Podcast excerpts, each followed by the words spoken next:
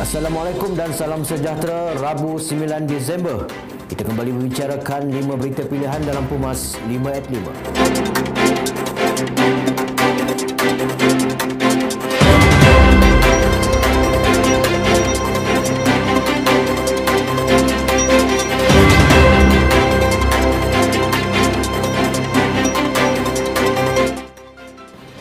Setiausaha Agung AMNO Datuk Seri Ahmad Maslan optimis dan positif bahawa pembentukan kerajaan negeri Perak yang baru adalah terdiri daripada AMNO, PAS dan juga Bersatu. Ahmad yang juga ahli Parlimen Pontian pada Selasa tengah hari telah menyerahkan sendiri surat rasmi AMNO kepada Setiausaha Agung PAS Datuk Tati Yudin Hassan dan Setiausaha Agung Bersatu Datuk Hamzah Zainuddin berhubung keputusan mesyuarat khas Majlis Kerja Tertinggi AMNO pada malam sebelumnya. Intipati jawapan surat Setiausaha Agung PAS dan Bersatu ialah keputusan berhubung kerajaan PN di Perak akan dibincang dengan pimpinan parti mereka dengan segera. Beliau optimis dan positif PAS serta Bersatu akan bersama UMNO di Perak dan segalanya akan selesai dengan baik dalam sedikit masa lagi. Politik adalah satu seni serba mungkin yang tiada limitasi di mana terkadang kawan akan hanya kekal menjadi kawan pada hari ini saja kerana esok ia bertukar menjadi musuh pula dan begitu juga sebaliknya.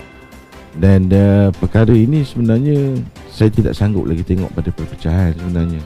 Ikhlas saya katakan saya tak sanggup sebenarnya pada pecahan. Dan uh, bagaimanakah pula penyatuan? Hmm. Penyatuan ini mestilah kita saya sendiri ikhlas saya katakan mesti saya mengikut uh, hala tuju parti saya sendiri. Ahli Majlis Kerja Tertinggi UMNO Datuk Seri Abdul Rahman Muhammad berkata beliau sentiasa memegang erat kepada keputusan musyawarah Majlis Kerja Tertinggi UMNO di bawah kepimpinan Datuk Seri Dr. Ahmad Zahid Hamidi. UMNO telah mengajar erti mempertahankan perjuangan parti melalui ketaatan kepada pucuk pimpinan yang telah diangkat dan dipilih oleh para wakil parti dari pelbagai peringkat di seluruh negara. Mentaati pucuk pimpinan parti bermakna meraihkan dan menghargai segala pengorbanan serta kesetiaan pada akar umbi.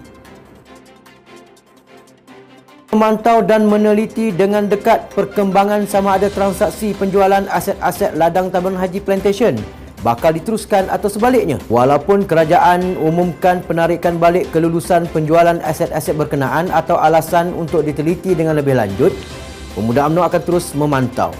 Ketuanya Datuk Dr. Ashraf Wajidi Dusuki berkata Pemuda UMNO masih berwaspada kerana daripada maklumat yang didedahkan sejak sebelum kejatuhan Kerajaan Pakatan Harapan pada bulan Januari 2020, Tabung Haji Plantation telah pun menerima bayaran pendahuluan yang besar daripada penjualan aset tersebut setelah diumumkan di Bursa Malaysia.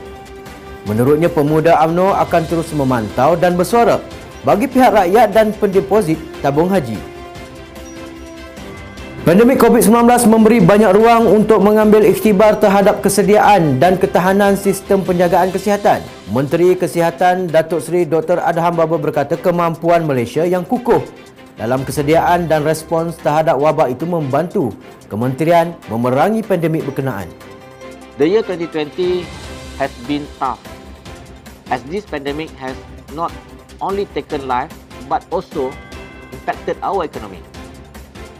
New frontiers were made in light of this unprecedented crisis to the world as we reassess and shift into the new norms through daily life and business conduct.